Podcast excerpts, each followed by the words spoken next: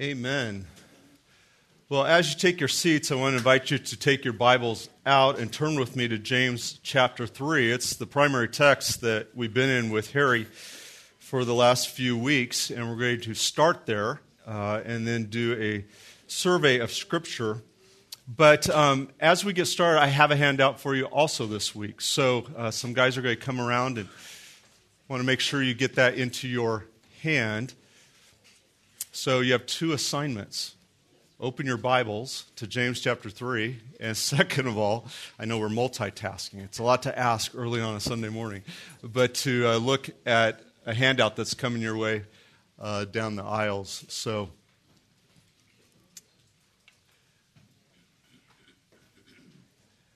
Good. As that handout makes its way around the room, I want you to read with me James chapter 3, verses 1 through 12. As we've seen before and we'll see again this morning, James writes, Not many of you should become teachers, my brothers, for you know that we who teach will be judged with greater strictness. For we all stumble in many ways, and if anyone does not stumble in what he says, he is a perfect man, able to bridle or control his whole body. If we put bits into the mouths of horses so that they obey us, we got our, guide our whole bodies as well. Look at the ships also, though they are so large and are driven by strong winds, they are guided by a very small rudder, wherever the will of the pilot directs. And here's his application so also is the tongue, a small member, and yet it boasts of great things. How great a forest is set ablaze by such a small fire, and the tongue is a fire, a world of unrighteousness. The tongue is set among our members, staining the whole body, setting on fire the entire course of life, and set on fire by hell. Verse 7 For every kind of beast and bird, of reptile and sea creature can be tamed, and has been tamed by mankind, but no human being can tame the tongue. It is a restless evil, full of deadly poison. With it we bless our Lord and Father and with it we curse people who are made in the likeness of God. From the same mouth come blessing and cursing. My brothers, this, these things ought not to be so. Does a spring pour forth from the same opening both fresh and salt water? Can a fig tree, my brothers, bear olives or a grapevine produce figs? Neither can a salt pond yield fresh water. We stop there. James lays out some pretty specific and very practical illustrations as to the power of the tongue to help or to harm. And as we have been looking at this text, Harry certainly aided us to think more deeply and carefully about the use of our tongue and the necessity to bridle it, to exercise control over it, because the risks are significant. The impact is major and the implications are great. And so, considering the tongue, as James does here for his congregation, it's interesting that he really is talking about one primary idea. And that is someone, as a child of God, who identifies with God, who is being sanctified to reflect the character of God, struggles. And the biggest, if I can put it this way, walking expression or even a, a the billboard of our lives is what's communicated by our tongue. And it exposes where there is a disconnect between a desire to be holy and godly and the reality of what's happening in the heart finding expression in a very public fashion. So, the big idea here is you and I, who are being perfected in the likeness of Christ have work to do to make sure that the work of the heart and the inward man is such that it shows a life of integrity as expressed by the tongue. And you and I well know the many occasions where a word has escaped our tongues. And you know in that moment, Christ would never have spoken that way. He would not have said that. And for those of us who have a tender heart and a tender conscience, we're convicted by that. And hopefully, we quickly respond by acknowledging that, asking forgiveness, and pointing to where we fall short, and yet affirm our ambition to still grow and be like Christ. For those of us on the receiving end, we know what it's like to be affected by someone's words, who escape from them without consideration, without caution, and produce in our own hearts maybe the unintended, hopefully not the intended, consequence of what those words do to us. And so this morning, what I'd like to do is help us very practically. I'm not so interested in preaching at you or to you. We're going to study just six principles from the Proverbs and talk about their practical application in our lives. And I'm speaking to myself as much as I am to you this morning. Those of you who are sitting next to a spouse or with your kids know that they often are the first to receive uh, this reality. They're the nearest in proximity, they're the dearest to us, and that, therefore they're the ones that often become the recipients of the expression, maybe, of a heart and spirit that's not controlled by the Spirit Himself in that moment, right? So they're probably the ones who hear us apologize the most, or should hear us seek forgiveness and restitution. So there's a lot of accountability uh, in the room. If it's not your spouse or your kids, it's certainly going to be your friends and others, maybe even coworkers. And because we're concerned about our testimony, particularly before the lost, our speech is paramount to living a life of integrity so that they experience Christ through us, particularly in our spoken words, and hopefully our words are consistent with the message of the gospel uh, and the promises that we claim for ourselves. And so this is a significant area for all of us, myself included. And my intention this morning is to just help us in some very, very practical ways. A couple weeks ago, my family had a chance to take a road trip uh, for a family reunion up to the Portland, Oregon area where most of my family today lives. I didn't grow up there, but that's where most of them have settled. And uh, trying to think of meaningful ways to engage on the drive up, uh, I did something I'm not usually accustomed to doing, but I gave each of my kids, I texted them and my wife, a free personality test. And uh, I had taken this test a few years ago and um, had read through some of the uh, observations uh, as far as my personality. And I thought, well, this would be a fun discussion starter among us. So everybody pulled out their phones as we were on the drive and took the test. It only takes about maybe 10 minutes to do it on your phone. And then it calculates the results and comes up with your description of your personality. It's kind of complex, you know, in the sense of being introverted or extroverted, but it's kind of a grid and you're a combination of all these kinds of things. And probably a lot of you have seen tests like that uh, in years past. And so we went around the car and asked each person to read what the results were for them and then there's, uh, there was a lot of notes on it and explanation, but there was the um, strengths and weaknesses of that personality. And it was a great exercise. I'd recommend it to you, actually, because as we went around and everybody read, uh, this test had the ability to just spot on, define, really kind of the personality or even behavior of each person in my family. And it was fun to acknowledge as you read through the strengths everybody's like, yep, that's true, that's true, that's true. And the person who was reading that, you know, kind of makes you feel good. These things are the positive strengths about me. And then as they begin to read the weaknesses, conversation changed a little bit. It's like, ah, I don't think so much. I don't really think that's as accurate about me. Yet there was the same affirmation around the car that, no, that's exactly how we experience you. So it was eye opening for all of us, and it was a great discussion starter. And I made the point I said, you know, these tests are fun to take, and they may be accurate by way of making observation about behavior. But as a believer, this can never become a rationale or a justification for any behavior that's inconsistent with the character of Christ. So you can't say just because this is my personality, it's excusable that I communicate this way or I respond this way. We all are accountable dealing with the issues of the heart. Turn with me in Matthew chapter 12. We're going to read verses 33 and following.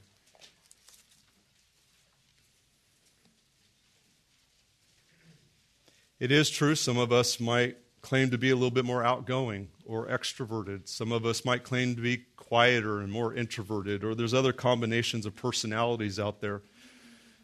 But it doesn't dismiss any of us from the accountability and responsibility to think of how we communicate, in spite of what we may think our natural tendencies are. Matter of fact, even a personality test needs to be taken with caution because there are people who claim to be extroverted, but that being extroverted in the life of the party kind of personality might be driven by a lot of fear of man, a lot of uh, doubts about who God has made them, and, and there can be a measure of compensating for that to try to win people's affection or love.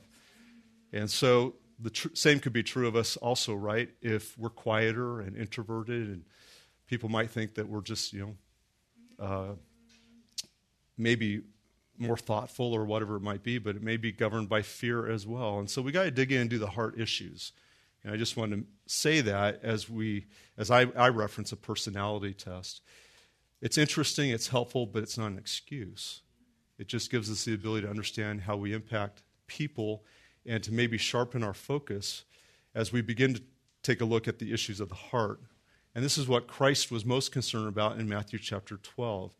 We're going to read starting in verse 33. It says, Either make the tree good and its fruit good, or make the tree bad and its fruit bad.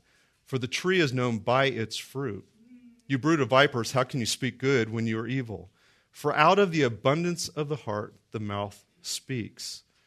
The good person out of his good treasure brings forth good, and the evil person out of his evil treasure brings forth evil. I tell you, on the day of judgment, people will give account for every careless word they speak. For by your words you will be justified, and by your words you will be condemned. I think all of us have tried to memorize and live out and pass on this principle that we find particularly in verse 34. For out of the abundance of the heart, the mouth speaks. Christ is saying here, yes, we can observe the nature of your spiritual health by your words. But in this case, he's speaking to an audience that is characterized by legalism, a focus on the external. And what he's saying is you might claim to be followers of God, you might even say righteous things or point to righteous principles or teach things that would be moral and considered righteous. And yet, the fact of the matter is, your heart is not characterized by the very words that you speak. He also points out here that the opposite is true. If your heart is truly perverse, in the moments of stress and anxiety and, and the reality of life, what's going to flow forth is possibly an inconsistency where you tell God what you think God wants to hear and you tell everybody else what you want them to hear from you.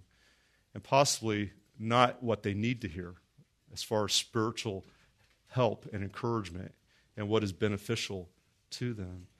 And so again, we see Christ making the same point that James is is there's this duality that can be true in our lives. Most evidenced by our speech. And you can try to deal with the externals like the Pharisees did. You can try to curb your behavior, right? You can come up with all kinds of things that attempt to control the external, but Christ said that's not really authentic Christianity. What you want to do is let the work of the Spirit and the work of the Word wash over your heart to transform it so that what flows out to God and to people is consistent with and it's authentic with one who truly knows and loves God. I know that's your ambition this morning. So I'm not here necessarily to confront you, I'm here to help you think about how we do this. A couple nights ago, I was thinking about speaking this morning. I thought, oh, I'm just curious. I'll ask the question at our dinner table of my wife and kids. What is your first thought when you think about what the Bible says about speech? And the answers I got were well, first of all, we're told not to take the Lord's name in vain. That's important, right? That's something. How do we speak about God? How do we use God's name? And certainly the scriptures speak to that. Someone else shared, well, the Bible tells us that we're not to lie or to speak no falsehood. And not only are we to not speak falsehood, we're to speak truth. And, and the way we speak truth, we're to speak truth in love. And we affirm that that was true as well. We also recognize that we're instructed not to grumble or complain, and to be characterized by that discontent of our circumstances or whatever it is that we might be encountering. Someone else said that we shouldn't be guilty of gossip or speaking of others behind their backs in a way that is detrimental and possibly not even true or factual. And as we were talking, we realized we couldn't possibly exhaust the scriptures just around the dinner table as far as all the ways it addresses our speech. And so I don't have any ambition this morning to give you a full and comprehensive theology on speech and our words. But what I want to do is specifically look at a few proverbs that will help us this morning consider how we can begin to bridle our tongues in a way that's consistent with what honors the Lord. So, you ready? You have a handout in front of you. I gave that to you because I want you to take these principles home. And what I would say is if we strike a chord anywhere along the way, there's a proverb or text of scripture you might commit to memory as a way to speak to your heart in the course of life that will help then guide your speech. So you might want to commit to memory some of these proverbs that will help you in bridling the tongue. The first Proverbs we read there is found in chapter 10, beginning in verse 11.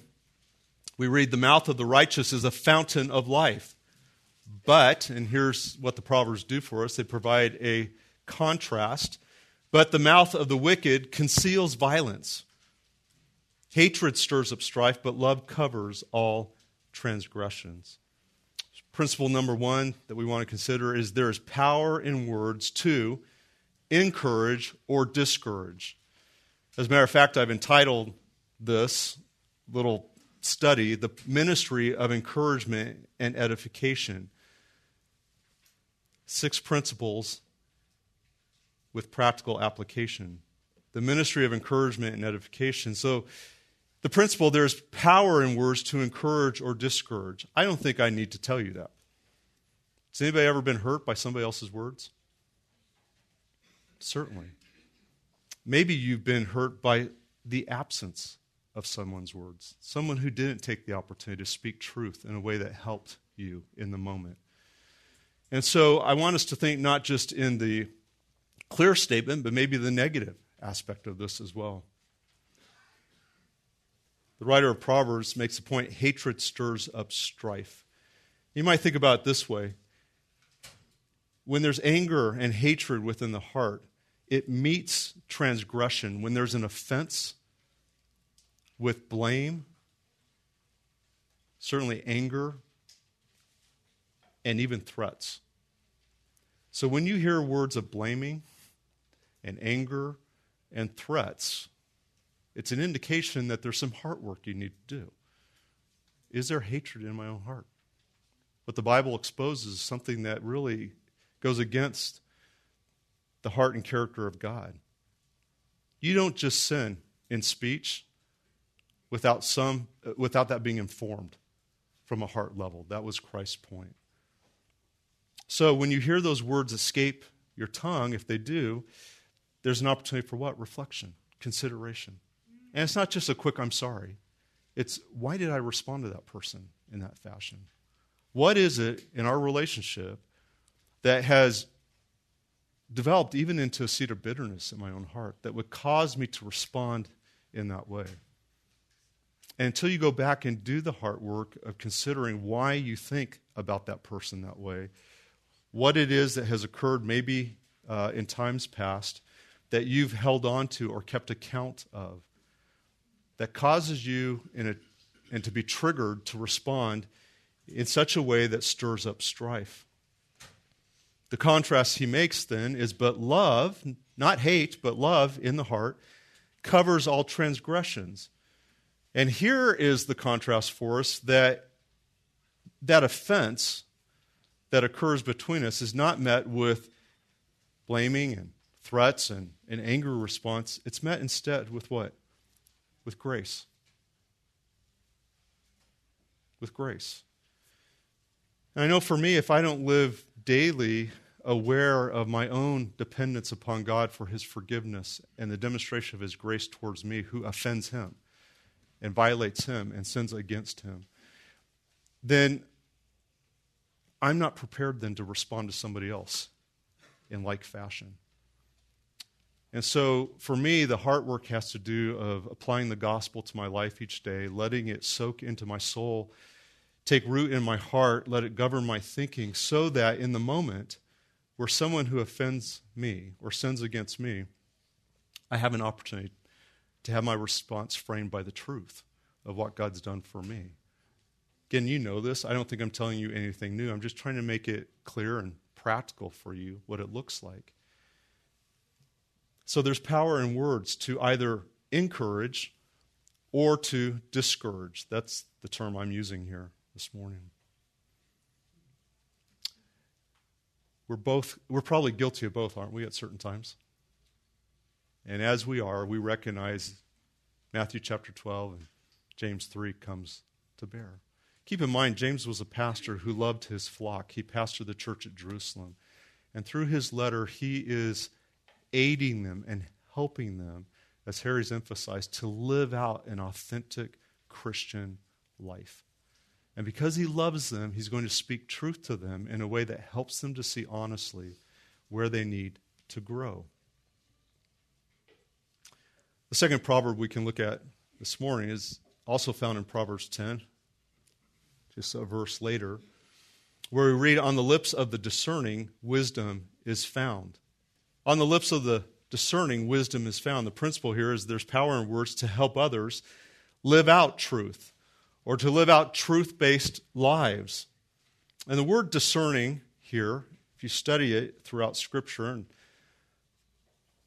the way I believe it's used here, means to see through a circumstance or to see through somebody else's behavior or even see through somebody else's words to make a determination of fact. And what this means is we have to learn to not react to people, but to respond to people. If you just react to what's said to you all the time, you're not taking time to discern what might be behind the words of the person. Maybe they respond in a harsh way to you. And you can just react in kind, can't you? Give it right back to them. And some of us, that's our sinful tendency, isn't it? Instead of asking the question and having the maturity, why are they speaking in this way? What's going on in their heart, or at least going on in their life? Are they under stress? Uh, is there anxiety in their life? Is there something that would cause me to temper my reaction and to think about a response then where I can speak truth to help them apply that so they walk in wisdom. They live out the wisdom of truth in their life. An angry or, or like reaction isn't going to help them, is it? It's going to compound their situation. But if we can absorb that, sometimes you just have to be a good shock absorber as a Christian, right? Plant your feet, take it, and then respond looking through or past the immediate words and behavior to think what is best for them, to aid them in living a wise life. And of course, a word of truth spoken with gentleness or kindness can pierce through their anger, their anxiety, whatever it is that might be driving them, even in the, in the flesh, and help them move past that to anchor again in what they know to be the truth. What a gift.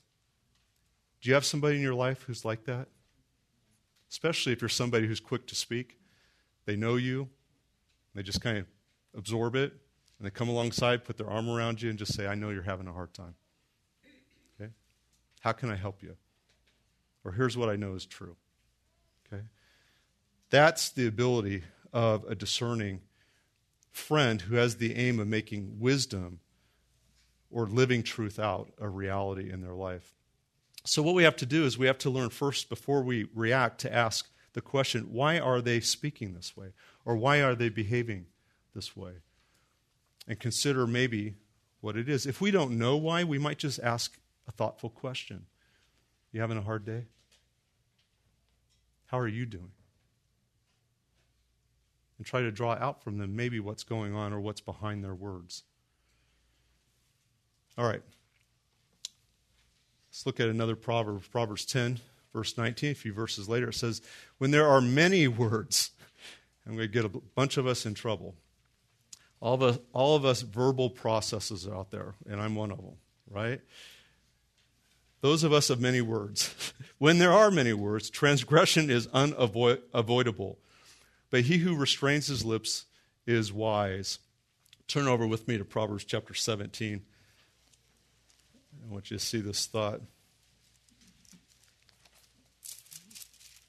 Later in the, the book of Proverbs, Proverbs 17. And let's just read verses 27 through 28. Whoever restrains his words has knowledge, and he who has a cool spirit is a man of understanding. Even a fool who keeps silent is considered wise. When he closes his lips, he is deemed intelligent. Someone taught me that verse early on because they knew I was going to need it, just to be silent. Um, what's the author of the Proverbs saying here? He's saying, first of all, there's a man of understanding, a man of maturity, let me put it this way, has a cool spirit. I love the, the, the translation here in the ESV. Has a cool spirit about him. Not a hot spirit. He's not hot tempered. Has a cool and calm spirit about him. And then goes on to make this observation that, boy, even if you are a fool, if you just close your mouth, people are going to think the best of you. But as soon as you open your mouth, that giant billboard lights up. It's like, here's who I am and I'm exposed before the whole world. Well, someone who speaks a lot, right, has more occasion to be known. For really, are they governed by wisdom or foolishness in their own thinking, in their own heart, their own ambitions, their affections? And so, again, the emphasis is on the heart. But for those of us who might be more characterized by using a lot of words. We especially need to take caution here. The idea here is that we exercise self control. And so the principle is there's power in words, but they must be what? Stewarded. It's not a free for all. Just because you thought it doesn't mean you need to say it. As a matter of fact, a lot of what we think shouldn't ever be stated. And someone who's maturing and is motivated out of a love for God and for others begins to take seriously the stewardship of their words. Is this word that I'm going to speak going to advance God's glory and his purposes? And that's sobering to think about. As I get older and I think about my day, even in the morning, I have a lot of meetings. Some are strategy meetings, some are counseling meetings, some are uh, decision making meetings. And I realize that in every occasion, I'm at risk of violating this principle. Especially as one who likes to talk out an idea. I may be too quick to make a rash judgment or express an opinion that's not well formed. I haven't stopped long enough to gather information or to hear from others. And it's become customary in the morning. I like to say I do it every day, but I don't. But I pray through each encounter I know I have scheduled on my calendar. Who am I going to be talking to today? Is my wife? Is it my kids? well, I trust it will be. But in addition to that, who else will I be meeting with this today? And I just offer a simple prayer Spirit, I want to submit to you. I want you to control me. I want you to fill me. I want you to guide my speech. Give me an economy of words. Give me a, a restraint in my words. Seal my lips to words that should not be spoken, that might be harmful or hurtful or unnecessary or untrue. And I'm asking the Spirit of God to hold me accountable in my speech. I like to tell you I succeed every day. I don't. But my point is, I'm trying to be cognizant of what we're talking about here to be thoughtful, at least, about it and prayerful and, and, and bring my heart and my speech under the control of the Holy Spirit. Sometimes in the moment, you, you have these unexpected or unavoidable things that occur. It might be a car accident, or it might be some other disaster. And it, it interrupts your day in such a way that that reaction you're prone to uh, exposes still maybe the lack of faith or fearfulness or anxiety in your own heart. So it's not that we can anticipate every conversation we're going to have in the course of a day, can we? But we want to be prepared to respond, even in those unexpected moments, hopefully in a spirit controlled fashion. Another question we can ask about stewarding our words is Is it necessary? Is it necessary? Just because I thought it, is it necessary to say? Or another question we can ask is Why am I speaking? And boy, when I ask those questions of myself, I'm embarrassed to admit a lot of times I'm trying to impress somebody else. It looks like this to me. Someone comes and gives me a piece of information. I want to tell them right away, I already have that information, or I know that, or I thought about it. Instead of just saying thank you, that's really helpful. What's going on in my heart? Why is it so important to make sure everybody else understands I have full control? I know what's going on. When that's really not true. It's just my pride speaking in that sense. And if I do that consistently, then what people learn is I'm not very approachable. Right? Or they assume I know everything and don't need to tell me things I don't know. And then I'm really in trouble. Um, my wife can tell you I'm probably most guilty of this. You know, I'm thinking about the kids, what they need to do, and so forth, but I forgot or I didn't stop to ask her input on a decision. And I just kind of make an assumption or I make a judgment based on that and act without benefiting from her input. So we can ask ourselves is it necessary? Why am I speaking? And hopefully it allows me to become a better steward of my words. All right, let's go on. Proverbs 10 still offers us more. It says, The tongue of the righteous is as choice silver wouldn't you love someone to say that about your word? The tongue of the righteous is as choice silver. The lips of the righteous feed many. And I just put the principle down this way there's power in words to bless many. To bless. Boy, when you think about the power of the tongue to bless or to give a blessing, okay, which is a source of life and hope and encouragement, of course there's power in our words to bless as a staff, we've been reading through a book uh, looking at the Trinity and its relationship to us. And our discussion on Friday was about being an image bearer. And with this thought in mind, I recognize that part of being an image bearer, man created with the ability to bear the image of God, is our ability to communicate.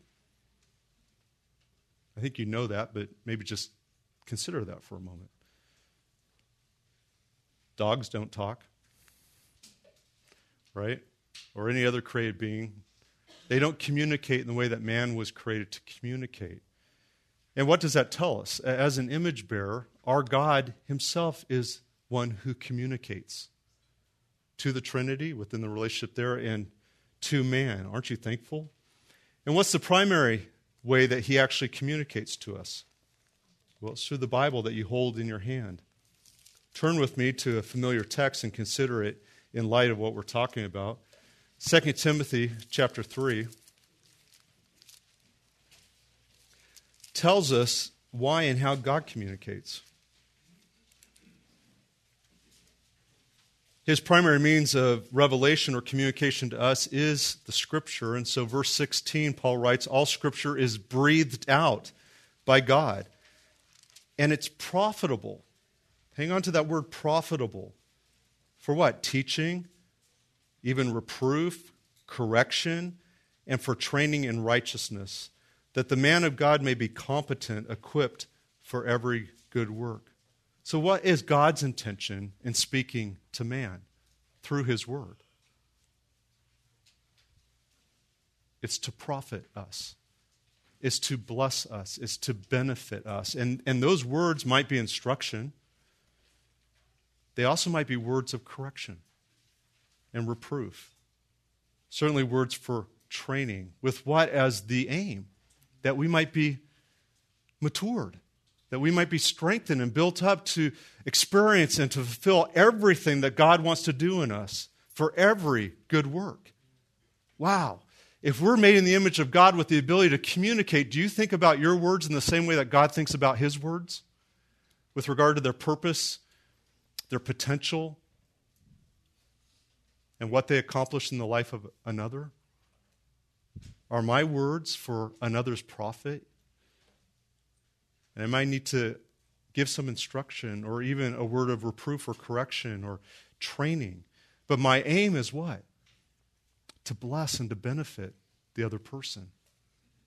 Boy, that's amazing that God enables us to play that role in each other's lives. And apart from our redemption and the transforming work of the Spirit and sanctification and all that, we wouldn't be able to accomplish much that's profitable, would we? But there's hope for us.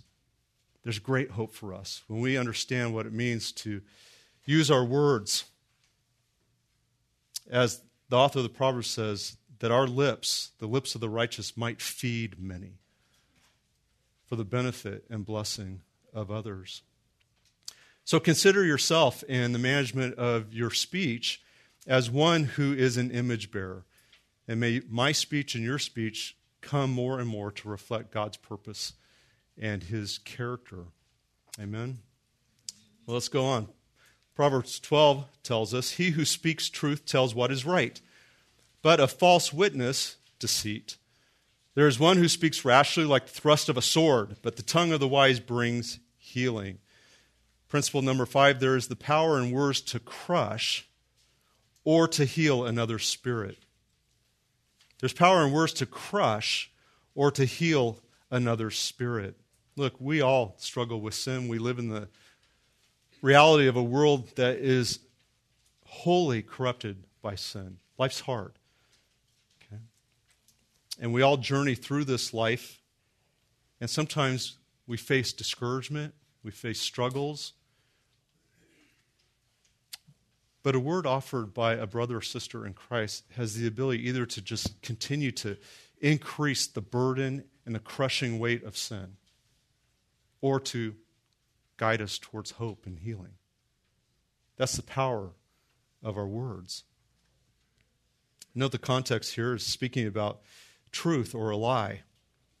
And as I thought about maybe one practical application of this, and I thought about what temptation I might face that could be crushing to somebody else, is when somebody addresses a weakness or a fault, and my response is maybe quick to lie, or if not directly lie, it might be to misdirect or to shift the blame or to speak a half truth or to cover up or even to deny.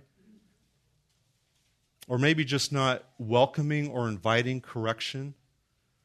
Or someone just to speak what the reality is to me. I might find myself guilty of crushing the other person. The person who came to me in faith to try to do a service to me, to bless me and make it profitable to me, to help me. And I respond with some kind of deflection, justification. What happens in that person's own spirit and their soul? Oh, man, I just made it harder for them to approach me. Instead of welcoming that or inviting that, if their aim is to help me and bless me. So sometimes our speech in that way can even crush the spirit of someone who's intending to do us good.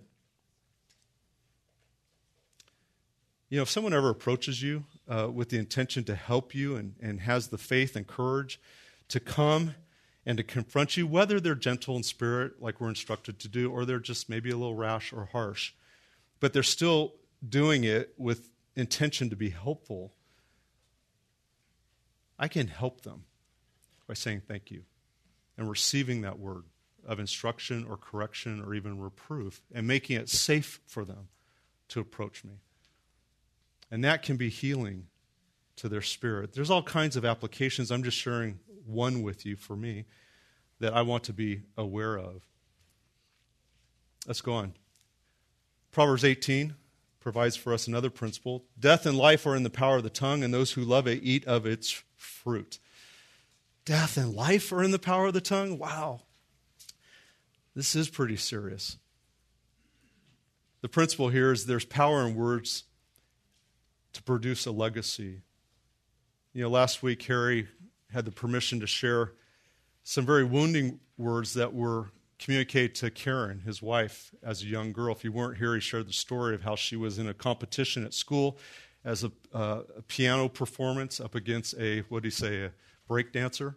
Some of us are old enough to remember that. Um, and the response of the crowd who loved the break dancer, you know, in response to her performance, which, you know, required a lot of preparation and, and study and for her was even something she loved to do and, and she was stepping out encouraged to perform before her peers. And in contrast to the breakdancer they wanted to win the competition. They booed her and just offered words that were really unnecessary and really sinful and very harmful.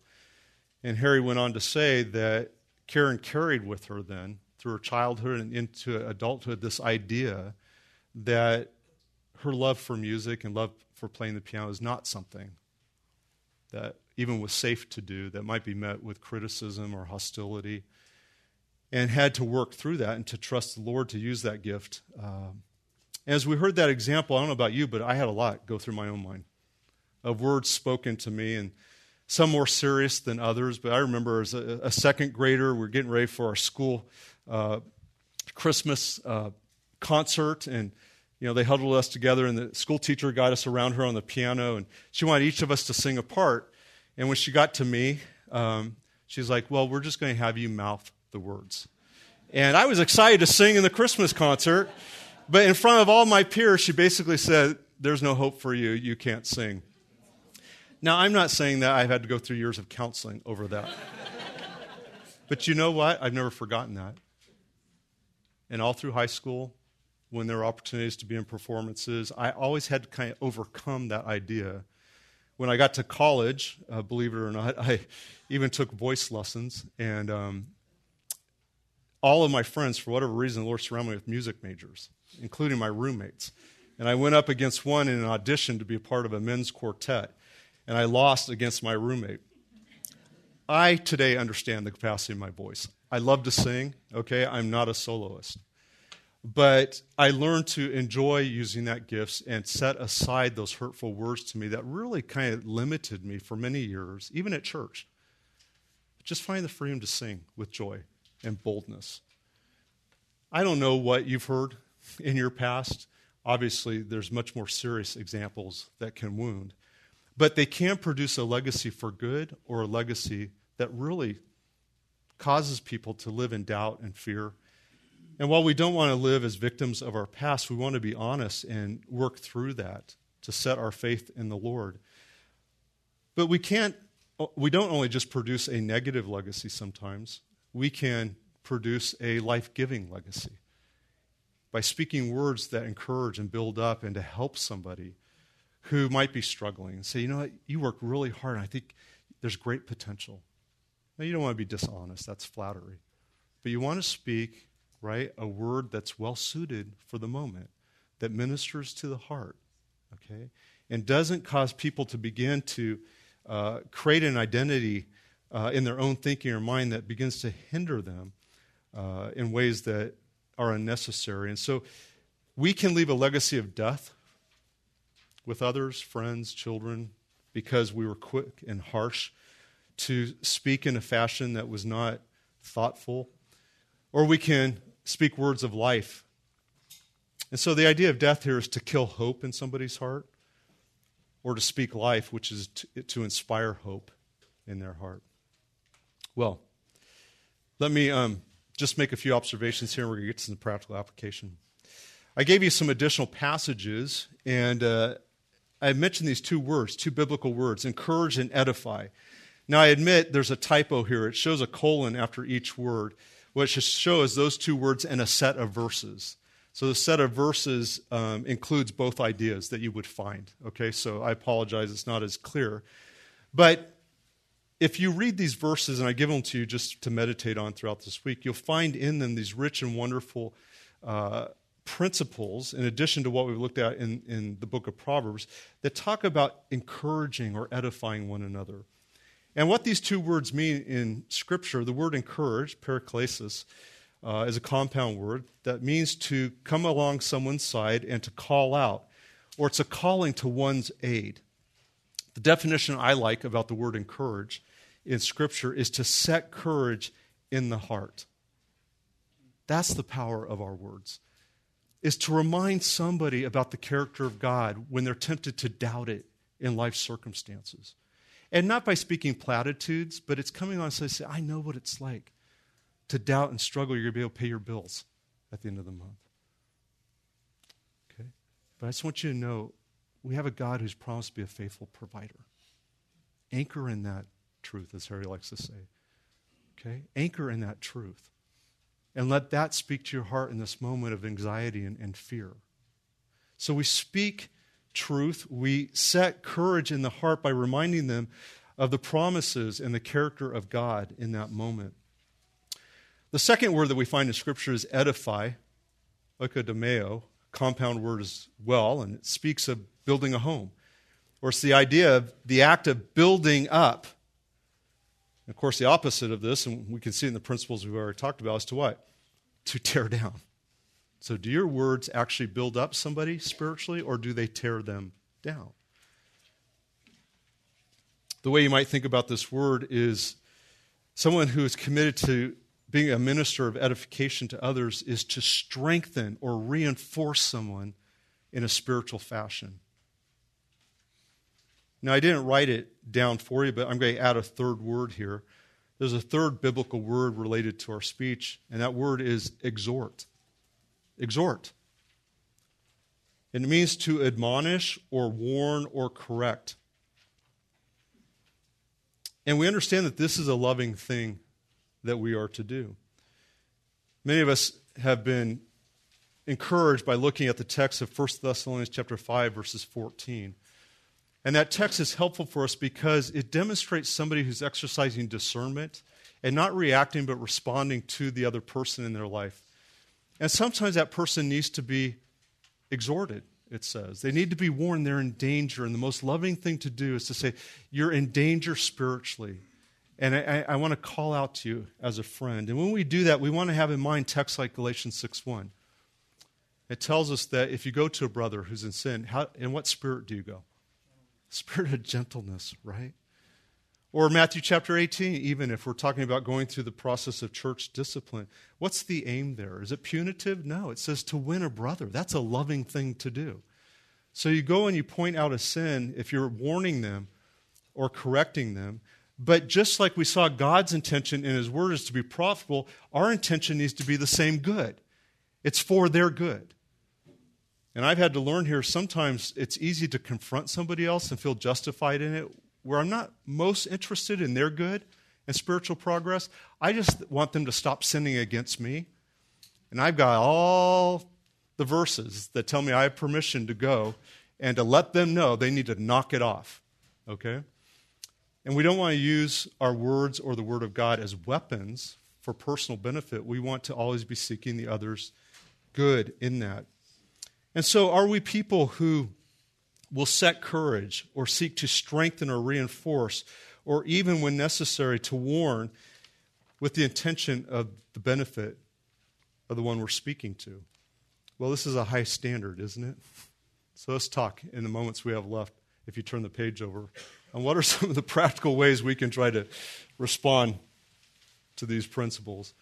Well, first of all, we need to be aware and cultivate an awareness of who needs to be encouraged and edified. I gave you some examples. Those who are attempting to overcome sin, right? We can set courage and we can seek to build them up and possibly even warn in gentleness those who are being persecuted, those who are experiencing a crisis, those who've lost sight of the promised victory, they're just discouraged. Maybe those who are young and they see how far short they fall from a standard of maturity in the faith. Or maybe just our children. Those who are in leadership over us also. Boy, when you're in leadership, you understand you're open game for people to criticize. And all of your failures and your weaknesses just are constantly on display. It's nice to have somebody comes alongside and says, Listen, I'm with you. Okay? I'm committed to working with you. And even if they have to speak a word of, of helpful, like, but you came across a little harsh in the meeting, but there's a reminder that I'm with you, I'm praying for you. Sometimes we forget to realize our leaders need to be encouraged as well. And kids, if you're here, a word to your parents of just appreciation and gratitude and encouragement would go a long way as they persevere in their duty to love and to raise you. Or maybe just those who are demonstrating faithfulness. so easy, isn't it, to just take for granted the ones who don't need to be addressed. They're just doing what they're supposed to do. And that's probably the easiest person that I fail to encourage sometimes. I put an example down here when we think about doing this in our own homes with our own kids. Children need to be affirmed, not only corrected or disciplined, in a sense. If they're doing that chore or they're attempting to do that chore without being reminded, or some other expression of just maybe a kindness towards their sibling when their sibling is being difficult, or whatever it might be, hey, I see that. I appreciate that. Okay? I know that was a choice that you're making to do what's pleasing to the Lord. John MacArthur, if you read his book on Fulfilled Family or any book on parenting, he always makes the point that one of the main responsibilities of a parent is to encourage their kids. And we need that reminder because it's so easy to point to all their faults and weaknesses. So I write here the ministry of encouragement and edification requires reflection and observation. We've got to slow down and think about who's around us. We've got to think about these people in these categories and the opportunity we have to bless them, right? to, to speak in such a way that we become instruments of the Lord in their lives. One way that you can think about this is even in your personal prayer life. We collect needs of others, don't we? And we take them before the Lord. Hopefully, we try to do that. But have you ever realized praying for them is wonderful? But that person you're praying for also needs a word of encouragement or edification. And so maybe don't only pray for them, but let them know that you are praying for them. And I love it when I get a text that says, I just want you to know I'm praying for you today. I don't know the specifics of what you're going on. I kind of generally know what, what you're responsible for in life. I just want you to know I prayed for you. And I love it when they're even more specific. Here's what I prayed for you. And so, one of the ways that you can encourage and help edify people is not just say, I will pray for you, or that I did pray for you, but tell them specifically what you're praying for. And that will aid them in their heart. Well, here's some practical steps you can see what to communicate, certainly words of Scripture. Or how about words of others? Have you ever heard somebody else acknowledge how somebody else served them or blessed them?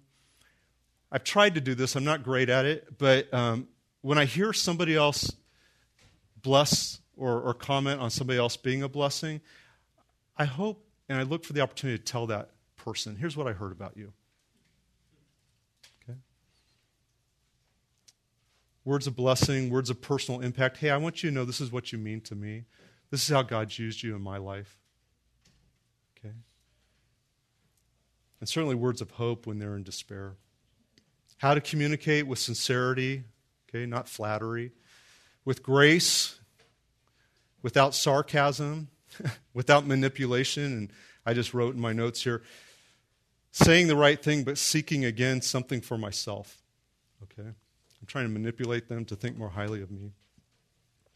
Means of communicating verbally. That's obvious, face to face. Uh, we need to do that. Maybe giving somebody a phone call. I put down here texting. I want to read this to you. So, my brothers and sister and their spouses are on a group text with my mom, and I got this on Friday. No, yesterday. Here's what my mom writes She knows, I know these are challenging times for us all. This was part of my scripture reading this morning, Lamentations 3 22 through 25. Through the Lord's mercies we are not consumed because his compassions fail not. They are new every morning. Great is your faithfulness. The Lord is my portion, says, says my soul. Therefore I hope in him. The Lord is good to those who wait for him, to the soul that seeks him. And she signs off by saying, Have an encouraging day and keep your eyes on Jesus. He has his loving eyes on you. Smiley face, heart. That's from my mom. And my mom's been a widow for 25 years. And it's been a joy to watch her pursue people and learn to pursue people. Growing up, I recognized she was kind of a fearful person and kind of insecure. And now God's using her to minister not just to my brothers and I, but and sisters, but to others and I thought that was a great example of a well sent text. with the intention of encouraging or building up. How about recovering the art of personal note writing? Right? Have you ever gotten a handwritten note from somebody? Wow, they slowed down, took the time to do that. There's other means of communicating. These are some to consider building into your life. A couple thoughts when to communicate before there's awareness of a need. Don't wait for a crisis, is what I mean by that. If you only respond to people who are in crisis all the time, um, you want to get ahead of that. Okay? Be proactive. Uh, how about to communicate not just privately, but in the presence of others? If you're working with your kids, or maybe you're at uh, work with a team of people, and just if somebody's just been faithful and done what's right, just say, hey, I want to say a shout out to that person. I acknowledge, and I want everybody else to hear I acknowledge that. Because it helps everybody pay attention and acknowledge what that per- person is doing. And so, in the presence of others, certainly do it in the moment, a timely word. You know, don't wait three weeks, uh, but just speak in the moment. And then this thought after an immediate crisis, let's say you've had a conflict, maybe a difficult conversation, you've worked through that. It's that very next conversation that has such value that you communicate, I'm not going anywhere as your friend.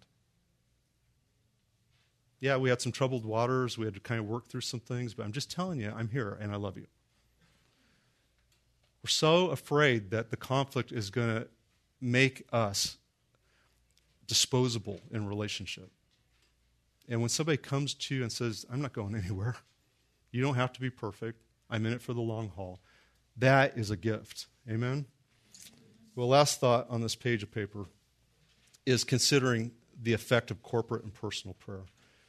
When we pray corporately, we should pray for others, expressing gratitude and thanksgiving for them, encouraging those who hear us pray. pray.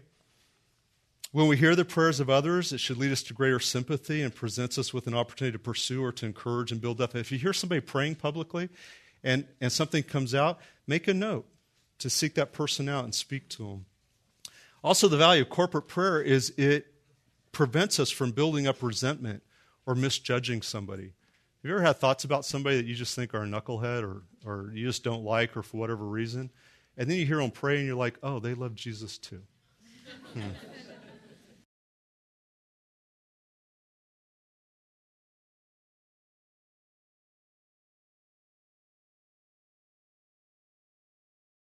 Not criticize, but to be more thoughtful in our words about them.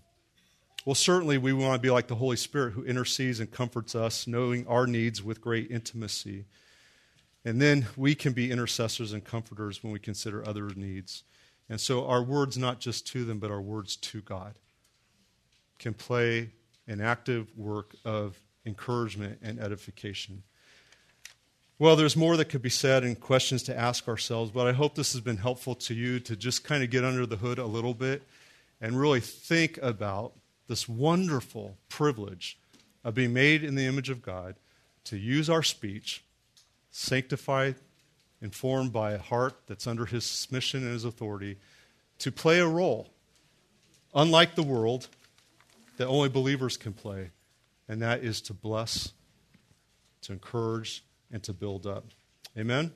All right, let me pray for us. Father, this work cannot be done in our own strength. There is no doubt about that. And even the accountability of speaking these things publicly for me and for any of us who respond is a high standard we recognize.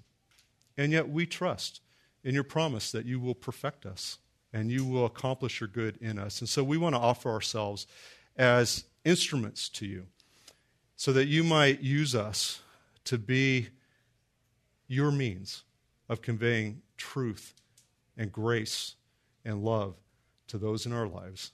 We pray this in Christ's name. Amen. All right, Lord bless you.